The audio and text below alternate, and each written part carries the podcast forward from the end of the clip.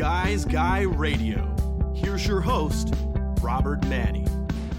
Welcome to Guys Guys Radio. This is your host, Robert Manny, welcoming you to the show where men and women can be at their best and everyone wins Guys Guys Radio. What I do here is I bring in guests that'll hopefully inform you, inspire you, and empower you to kind of look beyond the fence in your backyard at what's going on out there. I know everybody's biz- busy, everybody's got their business to do, everybody's got things to take care of, whether it's just for themselves or their family, whatever. And we've got a lot of chaos, a lot of crazy stuff going on right now. So it's important that we hear new perspectives and keep ourselves open for new information that'll help you think and feel and hopefully act. So today on Guys Guys Radio, we've got a wine expert, we've got a new musical talent. I think it's going to be a really interesting show. If you like red wine like me, there's none better than the Bonny Vineyard Silver Oak Wine Cabernet Sauvignons from Napa Valley. Wonderful, wonderful wines, and we have the pleasure of hosting Bonny Meyer, longtime proprietor of the Silver Oak Winery and makers of these fine, fine Cabernets, and particularly those from the Bonny Vineyard. I've tried them and they're absolutely heaven in a glass. So we're going to talk to Bonny today about winemaking, her journey with her late husband Justin Meyer, a legend in the Napa winemaking community. And I think it's going to be a really interesting discussion. And hopefully, we'll learn a lot about wine there from Bonny. We've also got a new musical talent who I think is going to be big. His name is Eli Sokolow. He's got a band called The Living Strange. He's a Southern California guy who moved to East Williamsburg, I believe. He's in Brooklyn. I went the other way. I went from Harlem to San Diego. He's gone from Southern California to East Williamsburg. So we'll have uh, some notes to swap on that. But also, he's doing some new music. He's got a band called The Living Strange. I really like what he's doing. I like his perspective. I like the videos. I like the music. And I think it's really important no matter what generation you're from. I'm a boomer, but if you're a GX or a millennial, whatever, just be open to the older music and also the newer music. And you really get a, a reflection of what's going on in a culture when you listen to music. Uh, you get kind of a vibe for where the young people's heads are at. And I think it's uh, you know it's important that particularly for boomers like myself that we we keep an open mind. We don't just say, hey, you know, Beatles, Stones, Who, Led Zeppelin, the heck with everything else. Now you got you got to keep open. Over the years, there's always going to be some new music that turns you on. I really like what uh, Eli's doing and the band Living Strange. So we've got a great show for you today on Guys Guys Radio. Let's see what else is going on out there real quick before we get into the our interviews. And that is, uh, of course, we're still on our own with this COVID thing because nobody has a really good grasp on it, and everybody's doing the best they can. I would say just two things to consider from your guys guy here, and one is do whatever you can to eat a proper diet, take care of yourself, get rest, don't consume too much media, don't live in fear, don't think about COVID all the time. If, if it hasn't touched you, keep it away. If obviously if you have friends or family that have been affected, you want to make sure that they get the proper care. But for yourself, if you have not been exposed, eat a proper diet, build up your immune system, and just follow follow the rules, if you will, quote unquote, that would be respectful of yourself and others. And you'll be able to make your decisions about washing your hands and masks and all of that stuff uh, as necessary. I'm not going to preach as to what to do, but you want to respect yourself and take care of yourself. You also want to respect others. So, Guys Guys Radio, got a great show for you. Looking forward to getting into our interviews right now.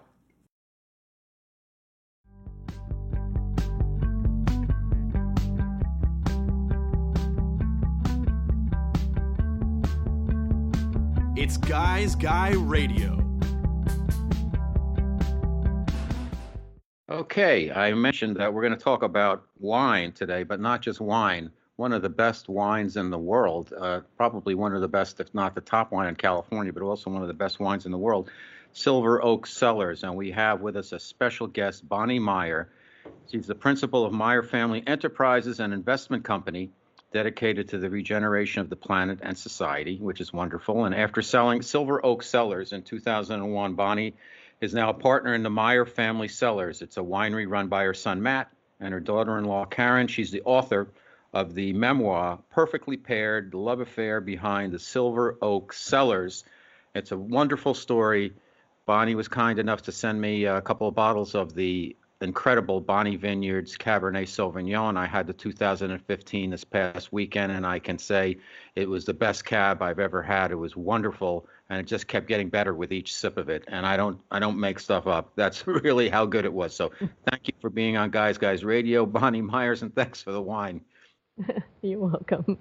You're welcome. Good to be here with you today. So, Bonny's story is a wonderful story. Um, it's a love story, and it's also about wine. So I think we can talk about both things here on Guys Guys Radio with the with the time we have. So let's start in with you and your husband had a very interesting um, coming together, if you will. It was similar to my my grandfather was a movie maker. He came from Italy to to New York and then to California, and he he then went back and he got my grandmother, who was a nun, and he convinced her to come over here with him, and they got married, and the Manny family propagated in America. And similar to that, Bonny, you and your husband were both kind of involved with religion, if you will. Uh, Justin, your husband, was uh, uh, working as a, I guess, a monk, and you were possibly on your way to becoming a, a nun. So what happened?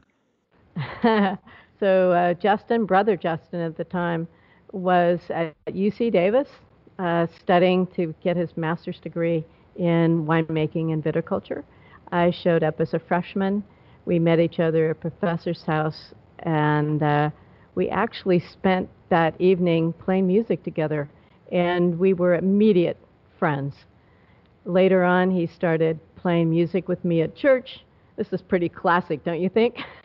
Absolutely. a monk, a monk and a girl playing music, and um, and after a few months, we realized we were in love with each other, but uh, knew that, that that that we couldn't be a couple, and so that relationship, that friendship, lasted for about five years until he decided to uh, leave the monastery and leave Christian Brothers. Let's talk about a little bit about so that area where you were. He was working at Christian Brothers, and when I when I was in advertising, I used actually, uh, as I had mentioned to you, Bonny, before the show, I did some work actually with Heublein and Christian Brothers was one of the brand with their brandy. We did some print ads for them, but before that, Christian Brothers was a very well regarded winery.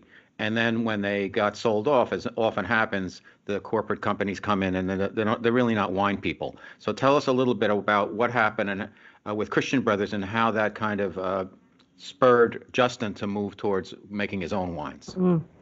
In the 50s and 60s, Christian Brothers was one of the largest wineries in the country, and they were making uh, still wines, dessert wines, and brandy. Um, they were making about 40 different products when Brother Justin was there, and he was being groomed to be the president of Christian Brothers Winery.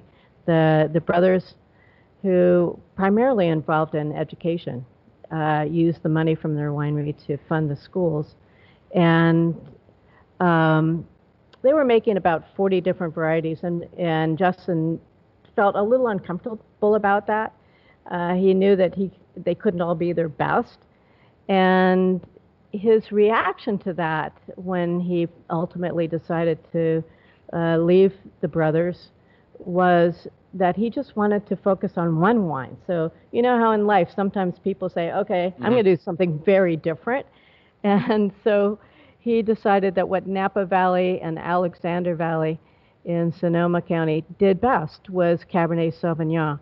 And so when we started Christian, uh, Christian Brothers, we started Silver Oak the same week we were married uh, we just were going to dedicate dedicated that winery to making uh, the best Cabernet um, that we possibly could, and it so became one of the best in the in the in the world actually.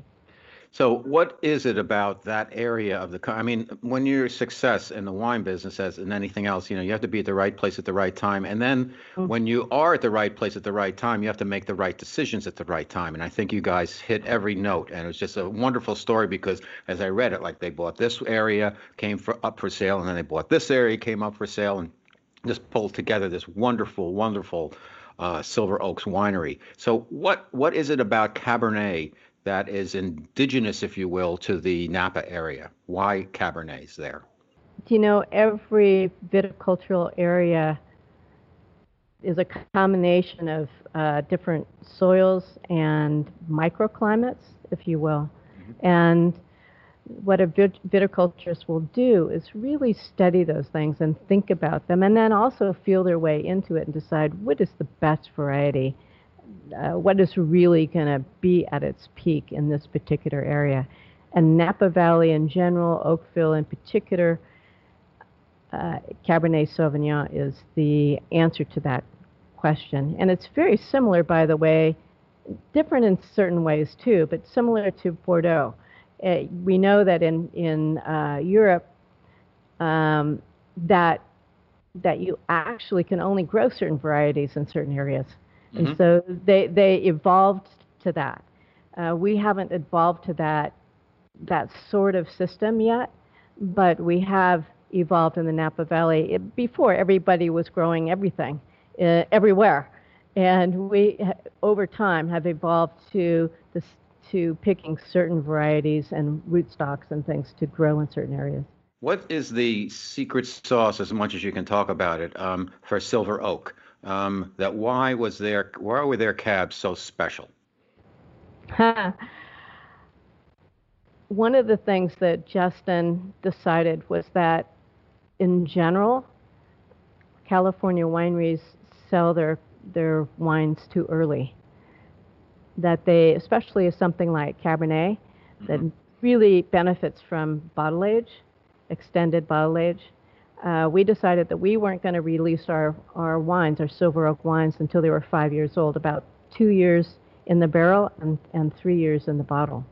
Mm. And so by the time you open that wine, you have uh, you've tasted a sort of mirroring of the flavors that doesn't happen any other way. Mm-hmm. So if you open a bottle of, uh, let's say it's a six-year-old bottle of Cabernet, it's been in the barrel, it's been laying down.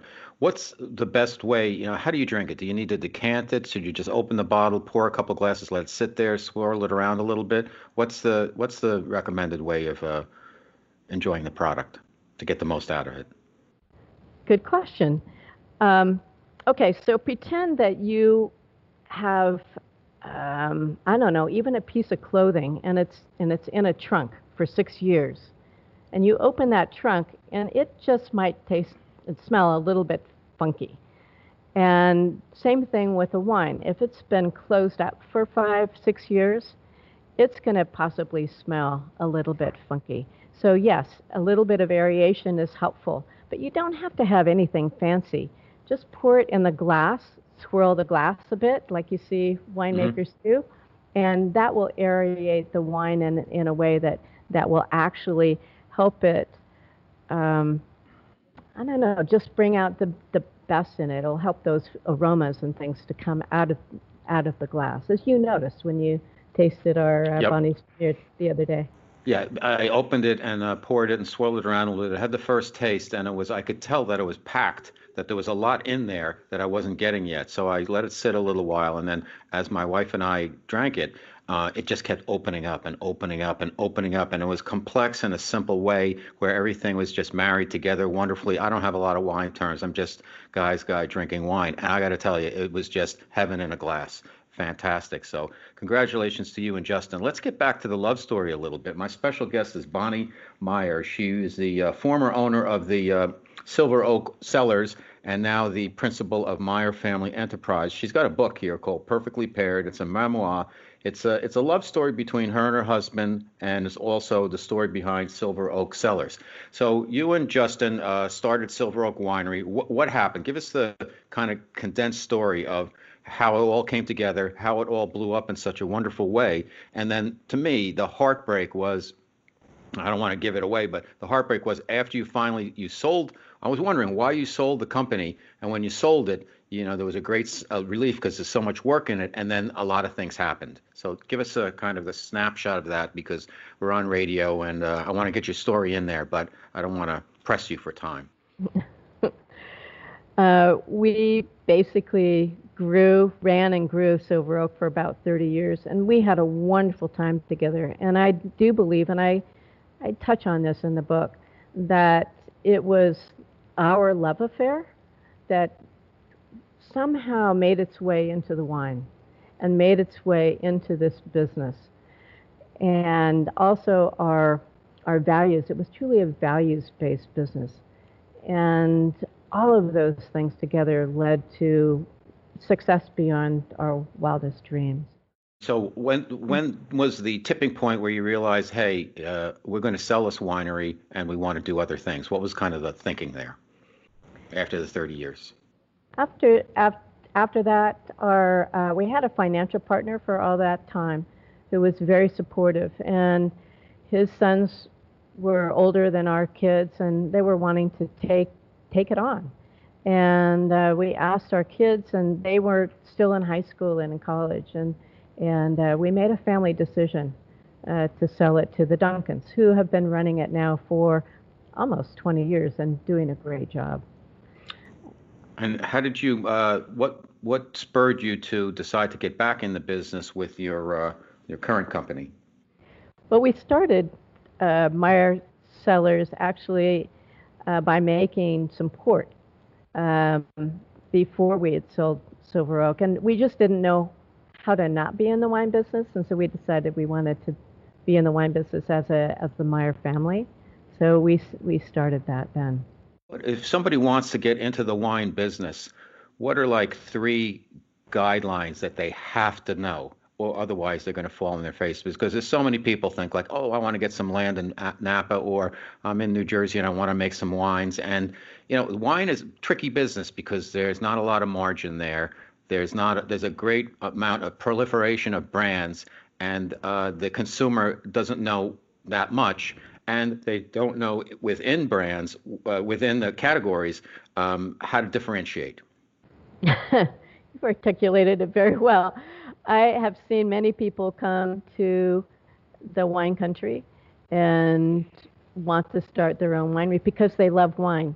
Mm-hmm. And I would say the first thing is that's the wrong reason to be in the wine business. if you love wine, just in, enjoy it. Uh, um, the wine business is a business. And so some people actually get into the wine business in their retirement. You know, they've made a lot of money doing mm-hmm. something mm-hmm. else. They love wine. They start a winery, and then they realize it's almost a surprise. Oh, this is a business that I need to run. And and then the third thing that people often do that that uh, you just touched on is that they think that just because it's a great wine, it's going to sell itself, and, and it doesn't. You have to be out there and, and let people know about what you're doing.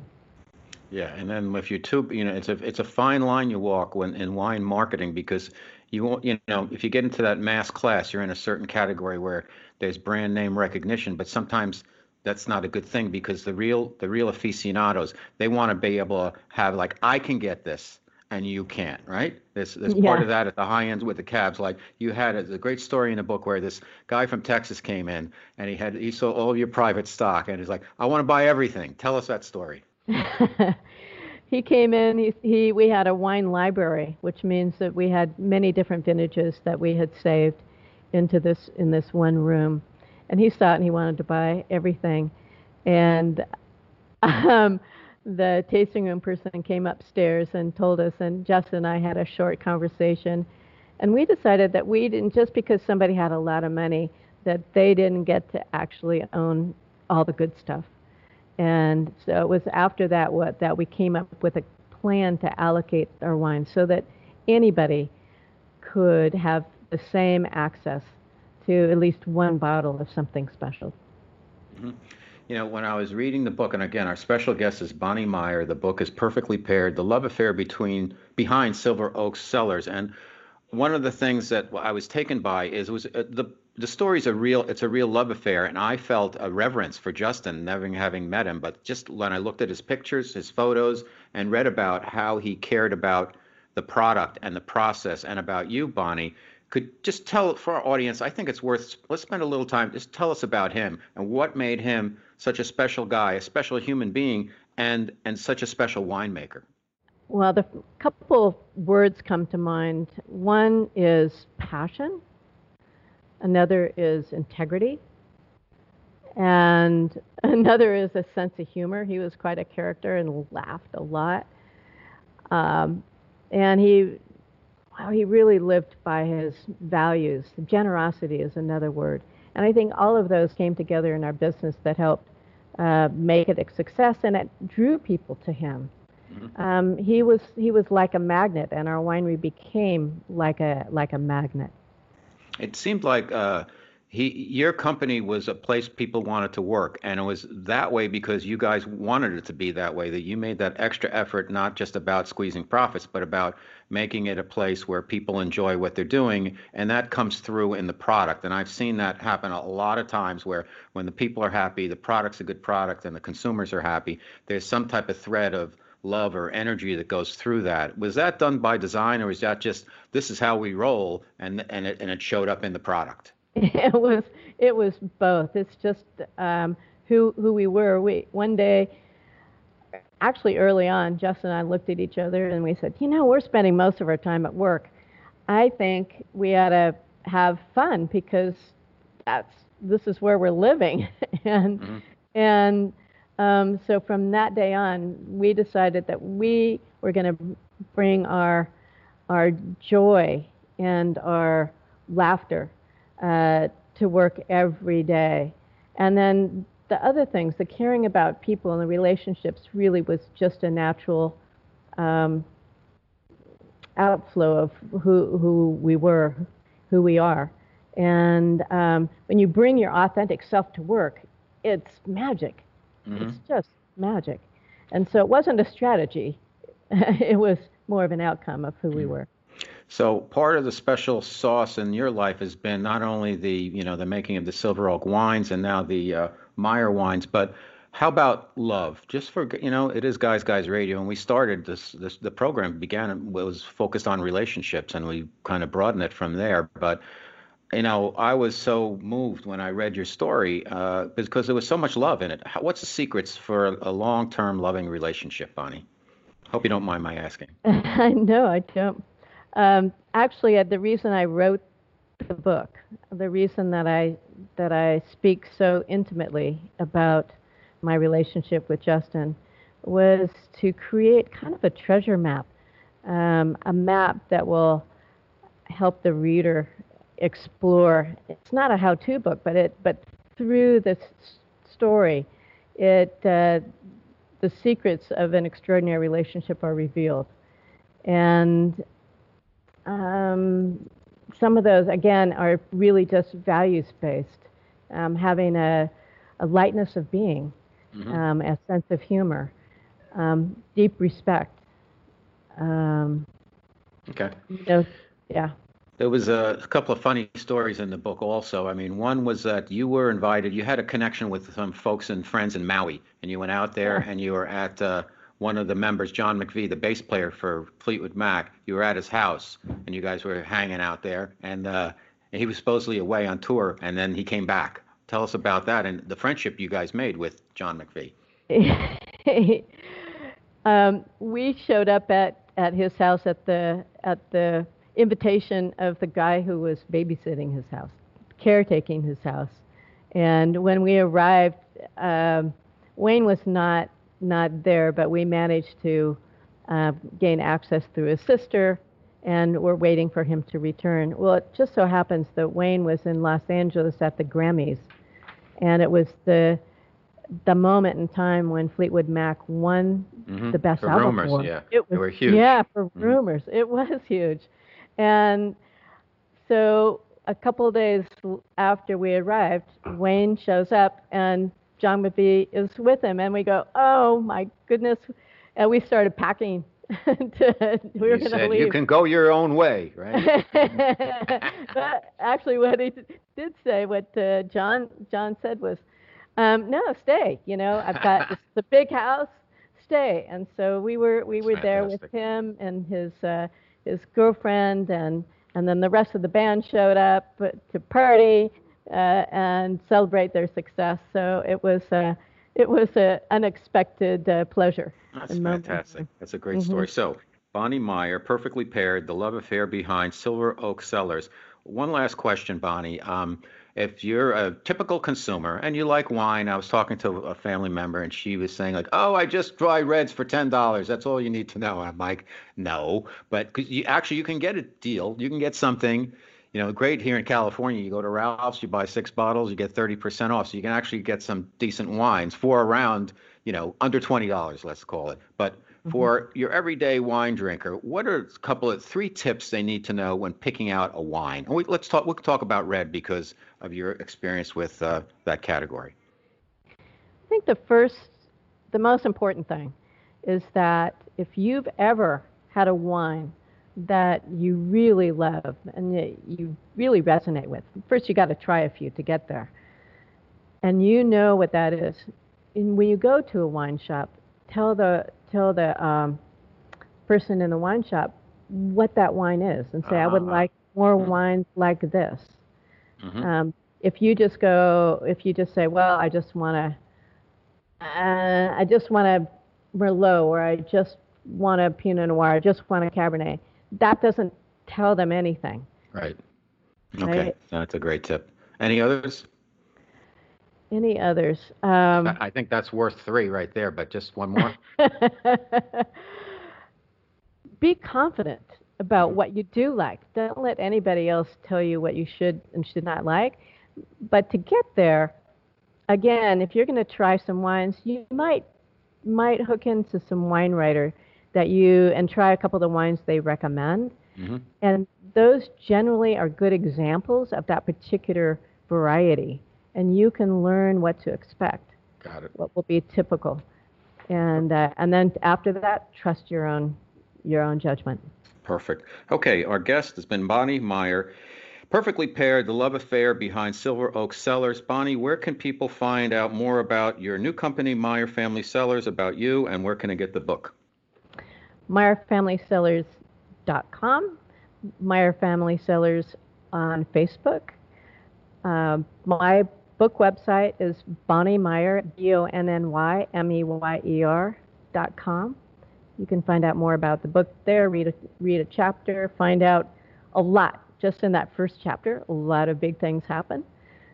I also am on Facebook and Twitter. All right. Well, you're a wonderful person, and your story is terrific, and I have so much respect for the love that you and your husband shared, the the wines that you've made, and uh, I feel like I know Justin. I re, I, I have yeah. so much reverence for him um, just by reading about him and seeing his photos. So thank you so much for sharing. It's a very intimate story, and uh, I'm a guy, and I usually don't read stuff like this, but I, I read it, and I'm like, I'm really moved. This is really somebody's opening up their heart here, and there's a lot to learn. So great job on the book, Bonny Meyer. Thank you, thank you for being on Guys Guys Radio. Thank you very much.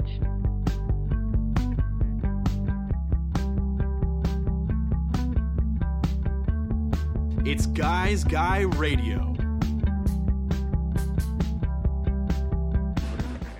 As I like to do sometimes is uh, bring in some music acts. We've had on the Great Airport Mystery. We had on Heathcote Hill, which is an Americana band. We had recently Luxury, who is a, I guess he's like he's an adult disco artist uh, up in L.A. And today we have got Eli Sokolow, and he's the front man for The Living Strange, which is a East Williamsburg, Brooklyn based trio. So we're doing something a little different here on Guys Guys Radio. I want to get behind new music. So Eli's here. Let me tell you a little bit about Eli and the band, and then we'll bring Eli on. So the Living Strange is a compelling rock outfit. They got they have an ability to somehow perfectly exist simultaneously within and out of the current rock and roll zeitgeist. The Brooklyn Trio have a knack for creating hooks that draws much inspiration from alt legends like Muse, Radiohead, as they do from Death Grips and Little Peep. And that mix may sound confounding on paper, and it does to me, of course, but in actuality, the band's been able to strike the right balance of humor, pathos, talent, innovation to create music that is truly worthy of the objective daring. So at the front of the band is Eli Sokolow, and he works a lot of times out of his East Williams base, uh, East Williamsburg basement. He's kind of a mad scientist as well as a composer. Um, so he uses everything from cell phone demos, samples, beats, generates the band's unique sound. He's been endorsed by some big names in the business: Matt Johnson of St. Vincent, St. and Jeff Buckley, and even Slash. So Eli has been able to make quite a name for himself during his short time on this planet. The Living Strange are a bombastic force to be reckoned with, augmented by two of Brooklyn's most gifted musicians, Benya Safrir on the drums and virtuoso Nico Saltor Slater behind the battle station of keys. The band is able to generate an incredible wall of sound. So let's get Eli Sokolow right here. Come on, come on, guys, guys, radio. Thank you so much for having me. Well, um, congratulations on the band. I want to get a little bit of backstory for our listeners. You come from kind of a quote unquote show business family. Your uncle's a producer. Your dad's a famous uh, screenwriter. You, uh, they they've done you know came out of Manhattan, I believe, and then out to L.A. And your dad's back in New York, and you're in East Williamsburg. Did you grow up in uh, New York? Did you grow up in L.A.? How did you kind of? What's your journey I, been? Date? I grew up in Venice Beach, California um, until I was 16. And then my family moved to New York State. Um, and I lived with them for a year. And then I moved into uh, Brooklyn after that. Um, but I consider LA, um, I guess, my home, even though I haven't lived there in a long time.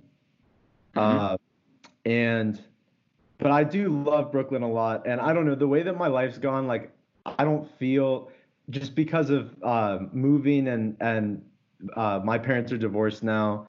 Um, I don't really like when I go back to California. It, like, it, even though in my head it's home, I don't feel like there's something I'm coming back to, like because my day to day life has been in Brooklyn.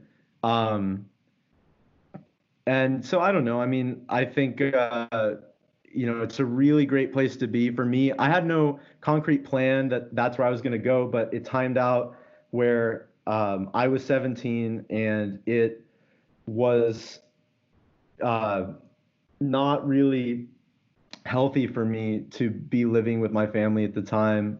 Um, and I had already finished high school and I had uh, five friends from California um, that all found a place in Bushwick or in East Williamsburg.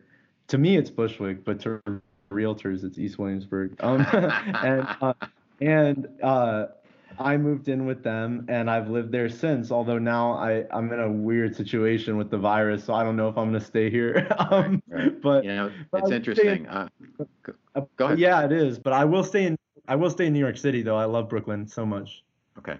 Um, yeah, I just moved out. I was in New York for 30 years, uh, the last 10 in Harlem, and came out here, and then the virus hit, and I'm like, wow.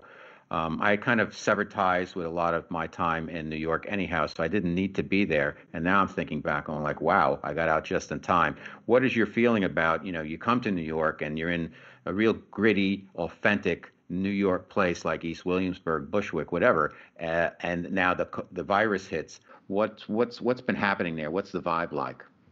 Well, I have spent the last chunk of time helping my dad move because he's getting out of his house, so I haven't really been there a lot um, recently.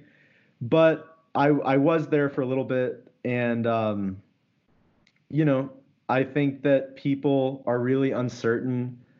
I didn't want to spend a lot of time outside. Um, mm-hmm.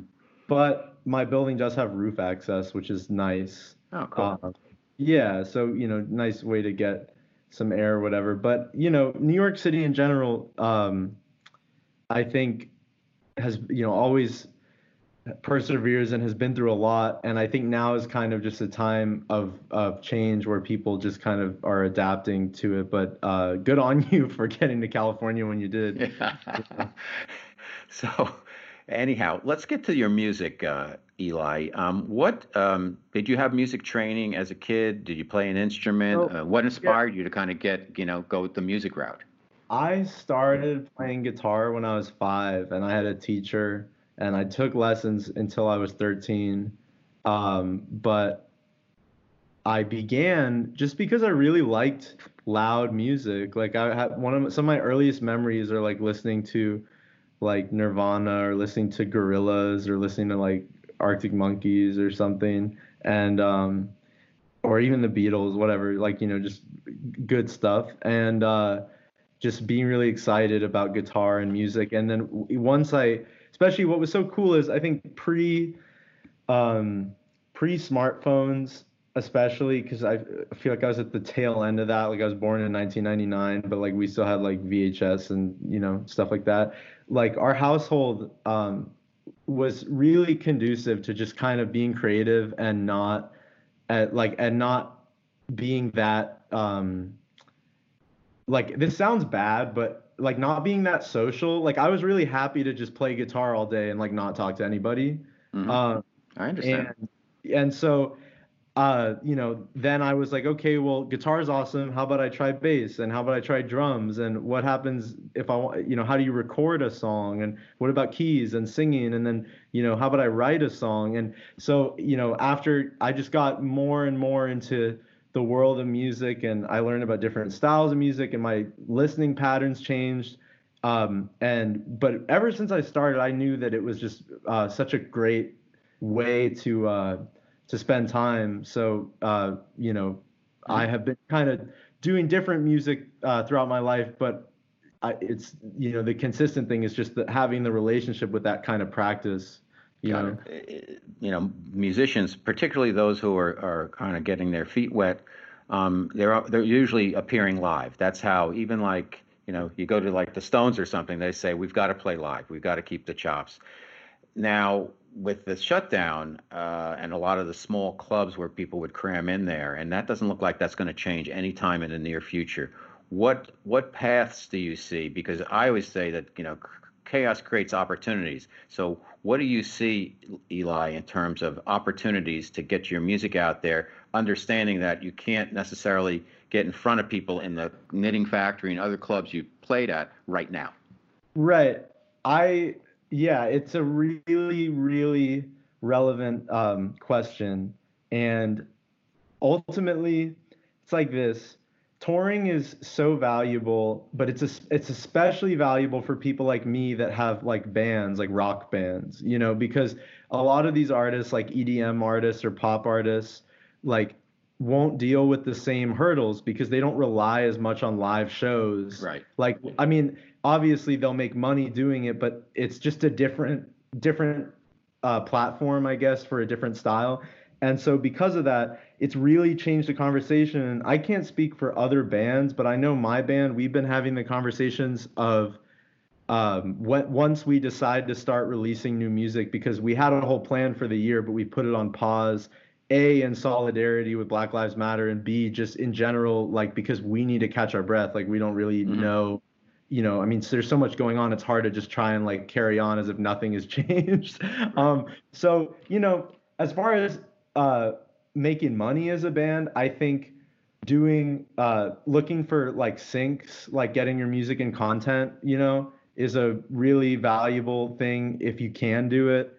Um, I think that selling limited merchandise is really important, and I think that trying to increase your streams if you can is also great.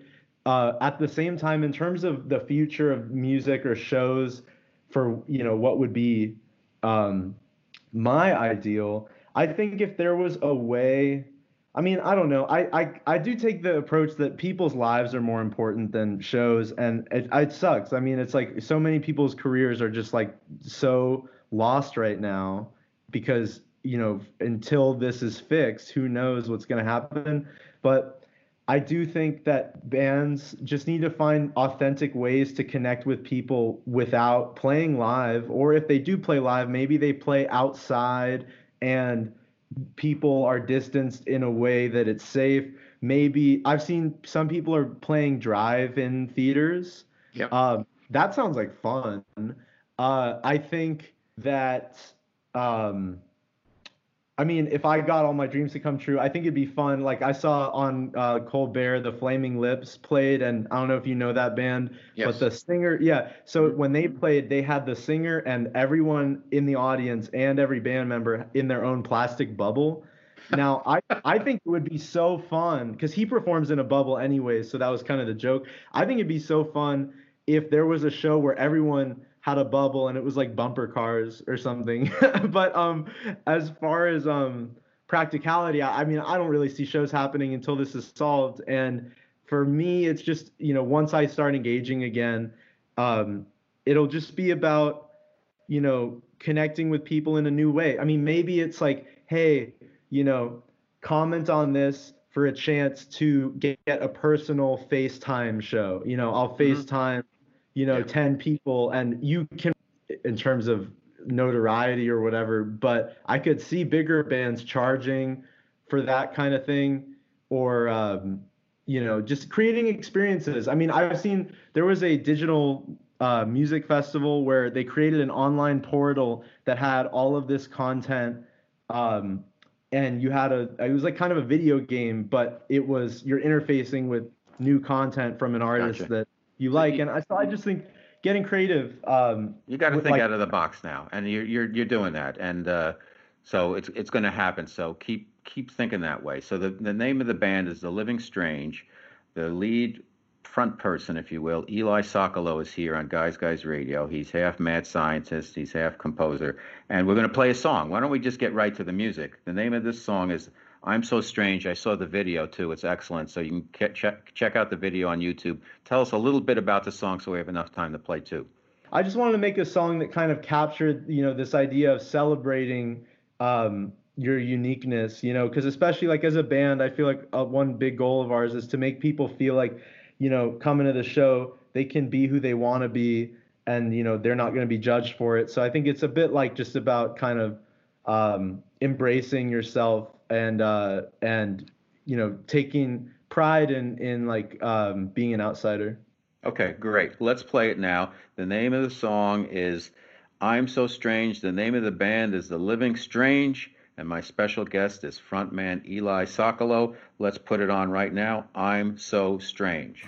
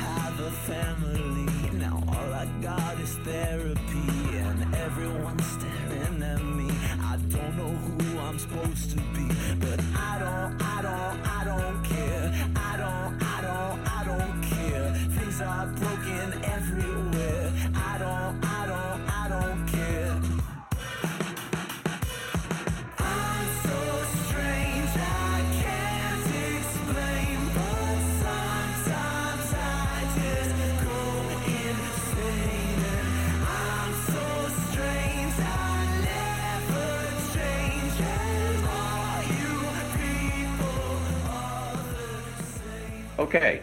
Wow, that is an excellent song. Thank you. Uh, let's talk a little bit more because we're going to play another song on our outro, New Pet. So, um, what are some of your influences, Eli, for, for the band? Uh, it seems like you're kind of all over the place in a good way. You take from Muse, Radiohead, Death Grips, Lil Peep, and more and more. I hear a lot of different bands in, inside the that song and then and the next song also. What what do you consider as your main influence, and are you always taking in new influences? Um, yeah, we're absolutely always taking in new influences. I love listening to so much different music. I think as a band, we're definitely like an alternative rock band. And so, you know, bands like Radiohead or Smashing Pumpkins or, you know, um, I guess uh, Muse, even early Muse, I guess, um, definitely, I think, strike a lot of similarities. Um, but we also, enjoy a lot of other things. I mean, I lately have been listening to a lot of pop music like Charli XCX, um, and our drummer Benya really likes like Aphex Twin and like electronic music, kind of in that vein. Um, and then Nico, you know, will listen to um, more ambient stuff like Sigur Rós or even like dubstep like Skrillex or whatever. Like for us, we kind of I think a lot of musicians, um, especially younger ones, uh, are really into you know the weirder stuff or the more eccentric stuff, and we.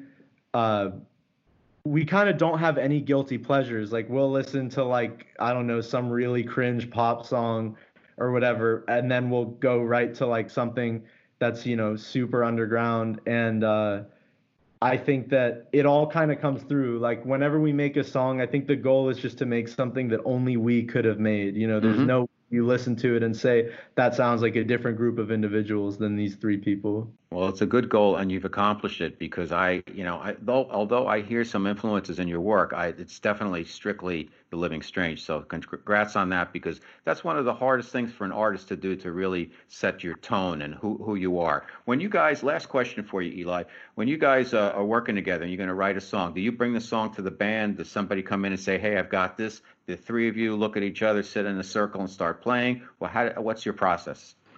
So it's actually changed up until this year. The process has usually been that I'll write the song and sometimes even record the song and then just bring it to the band.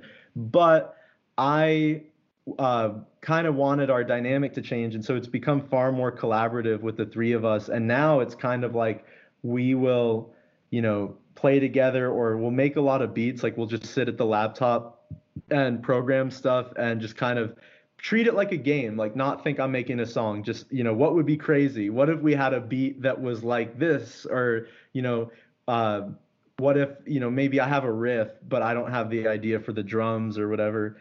And so we make a lot of beats and then we decide on a theme for the song because i lately have been really enjoyed uh, enjoying writing a bit more theme specific. Um, like I used to be more into kind of cryptic lyrics that were maybe a bit more philosophical or a bit more like hard to um, immediately understand. But then I realized kind of the power of writing is like you could really get something across if you wanted to. So I feel like nowadays I like thinking about you know what's going on.